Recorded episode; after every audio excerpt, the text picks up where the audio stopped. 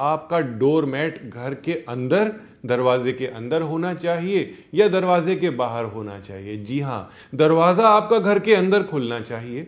Main door आपके घर के अंदर की तरफ़ खुलना चाहिए और डोर मैट घर के दरवाजे के बाहर होना चाहिए। सो so डैट जब भी आप घर के अंदर आए, मेन आपका डोर, उसके बाहर का जो डोर मैट है, उसके ऊपर आप 10-20 सेकंड रुकें, पैर को झाड़ें और फिर अंदर आए। ऐसा करने से प्रॉस्पेरिटी आपके घर के अंदर आएगी और नेगेटिव एनर्जी रुक जाएगी।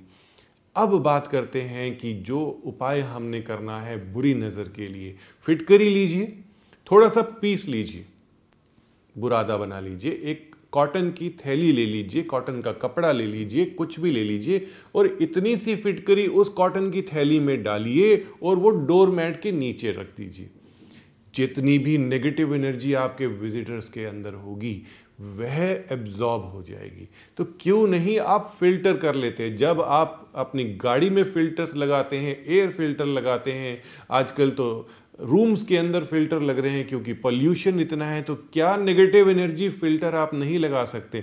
मैं तो पचासों तरीके के उपाय बताता हूँ अपने क्लाइंट्स को, अपने जितने भी मेरे लोग हैं जो मेरे से सलाह लेते हैं कि नेगेटिव एनर्जी दूर कैसे करें।